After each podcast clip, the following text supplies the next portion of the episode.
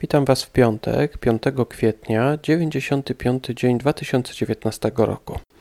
I zapraszam do wysłuchania kilku moich komentarzy co do rozdziałów, które mieliśmy na dzisiaj. Księga Kapłańska, rozdział 5. Mamy tutaj różne ofiary za grzech. Należało złożyć na przykład owce, ale biedak mógł złożyć gołąbki.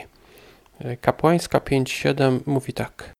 Jeżeli zaś ktoś jest tak ubogi, że nie może przynieść owcy, to jako ofiarę zadośćuczynienia za grzech, który popełnił, przyniesie dwie synogarlice albo dwa młode gołębie dla Pana, jednego jako ofiarę przebłagalną, drugiego jako ofiarę całopalną. Ten werset mówi nam sporo o sytuacji materialnej Marii i Józefa. W Ewangeliach czytamy o tym, że jako ofiarę przynieśli właśnie, e, wykorzystali to prawo o synogarlicach albo o gołębiach. Księga Nehemiasza, rozdział 5. Nehemiasz karci za sprzedawanie dłużników i mówi, że sam wykupywał Izraelitów, a tu teraz inni sprzedają ich w niewolę. Na koniec modli się do Boga.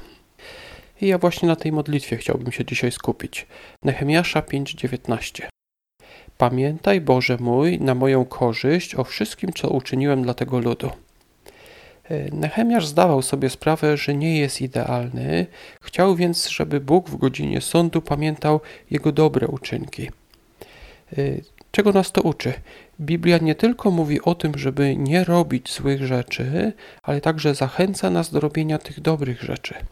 I myślę, że Nehemiasz jest tutaj dobrym przykładem osoby, która robiła dobrze rzeczy, robiła dobre rzeczy i robiła je świadomie. Mateusza, rozdział 14. Y, śmierć Jana Chrzciciela, a potem rozmnożenie chlebów oraz chodzenie po wodzie. Jezus chyba odbywał żałobę po Janie Chrzcicielu. W Mateusza 14, rozdział 13, werset czytamy. Gdy Jezus to usłyszał, oddalił się stamtąd w łodzi na miejsce pustynne, osobno, lecz tłumy zwiedziały się o tym i z miast poszły za nim pieszo. E, ten fragment właśnie, gdy Jezus to usłyszał, chodzi o to, o wiadomość o śmierci Jana, oddalił się stamtąd w łodzi na miejsce pustynne osobno. Biblia nie mówi tego wyraźnie, ale prawdopodobnie chodzi tutaj o jakąś formę żałoby, którą Jezus może chciał odbyć, chciał po prostu może być sam. E, ten rozdział mówi nam także o sile, jaką daje nam to, co widzimy, to, na czym skupiamy nasz wzrok. Kiedy Piotr zobaczył Jezusa, który idzie po falach, e, poprosił go o to, czy by mógł pójść też i jak wiemy także również poszedł, ale później spojrzał na wiatr i wszystko się zmieniło. Mateusza 14 rozdział werset 30 mówi tak. Lecz na widok silnego wiatru uląkł się i gdy zaczął tonąć krzyknął Panie ratuj mnie. Na widok silnego wiatru uląkł się. Wcześniej na widok Jezusa zaczął chodzić po falach. Czego nas to uczy? W zasadzie powinniśmy skupiać się, y, nasze, nasz wzrok na takich dobrych rzeczach, które pomogą nam odważnie postępować. Te rzeczy, na których skupiamy wzrok, nie muszą być rzeczywiście widzialne. Możemy patrzeć na pewne rzeczy y, także w wyobraźni. Na przykład myśleć o obietnicach, y, które czytamy w Biblii, wyobrażać sobie, że już się one spełniły. Psalm 83. Jest tutaj prośba o karę na różne narody. Psalm 83, werset 14 albo 13 w innych Bibliach. O Boże mój, uczyń ich podobnymi do źdźbeł ostu, do plew gnanych wichurą.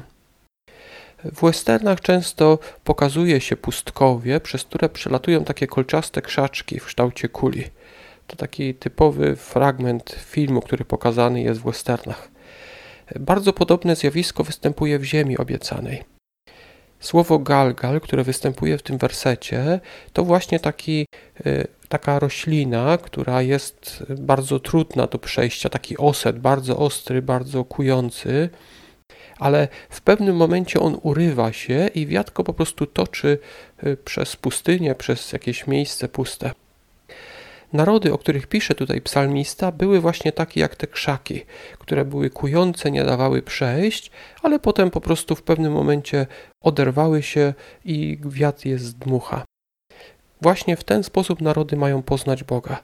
Ostatni werset, czyli Psalm 83, 19 albo 18 w innych przekładach, czytamy: Niech poznają Ciebie i wiedzą, że tylko Ty, który sam jedynie masz Jahwe na imię, jesteś najwyższy nad całą ziemią. W tym wersecie nie chodzi o poznanie Boga, takie jak na przykład my poznajemy poprzez czytanie Biblii, ale poznanie Boga przez odczucie na siebie Jego wyroków, wyroków Bożych. Ten psalm w całości mówi o tym, żeby ukarać narody i że gdy te narody zostaną ukarane, one poznają Boga i wtedy zrozumieją, że On, ten, który ma na imię Jahwe, jest najwyższy nad całą ziemią. To sformułowanie niech poznają Cię, albo wtedy poznają Cię, przewija się jak refren w księdze, w księdze Ezechiela. Będziemy przy tamtej księdze też chyba wrócimy do tego tematu. Księga Przysłów, 10 rozdział, wersety 25 do 27. Czym ocet dla zębów, a dym dla oczu, tym leniwy dla tych, którzy go wysłali. Była to Księga Przysłów 10:26. Ocet działa, ma takie działanie bardzo drażniące na zęby. W occie jest zawarty kwas octowy, jak sama nazwa wskazuje, i daje to taki nieprzyjemny smak i to też powoduje reakcję zębów. Z kolei dym szczypie nas w oczy. Bardzo podobnie działa na ludzi, na tego, kto zatrudnia, działa ktoś, kto jest leniwy. Taki ktoś sprawi kłopoty i przyniesie straty.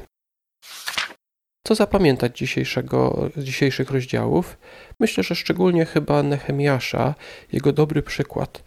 Czy tak jak on, właśnie jak Nehemiasz, mamy na koncie także dobre uczynki, które chcielibyśmy, aby Bóg y, o nas zapamiętał? To jest takie, myślę, ważne pytanie. Dziękuję Wam bardzo za wysłuchanie. Zapraszam do kolejnego odcinka jutro. Do usłyszenia.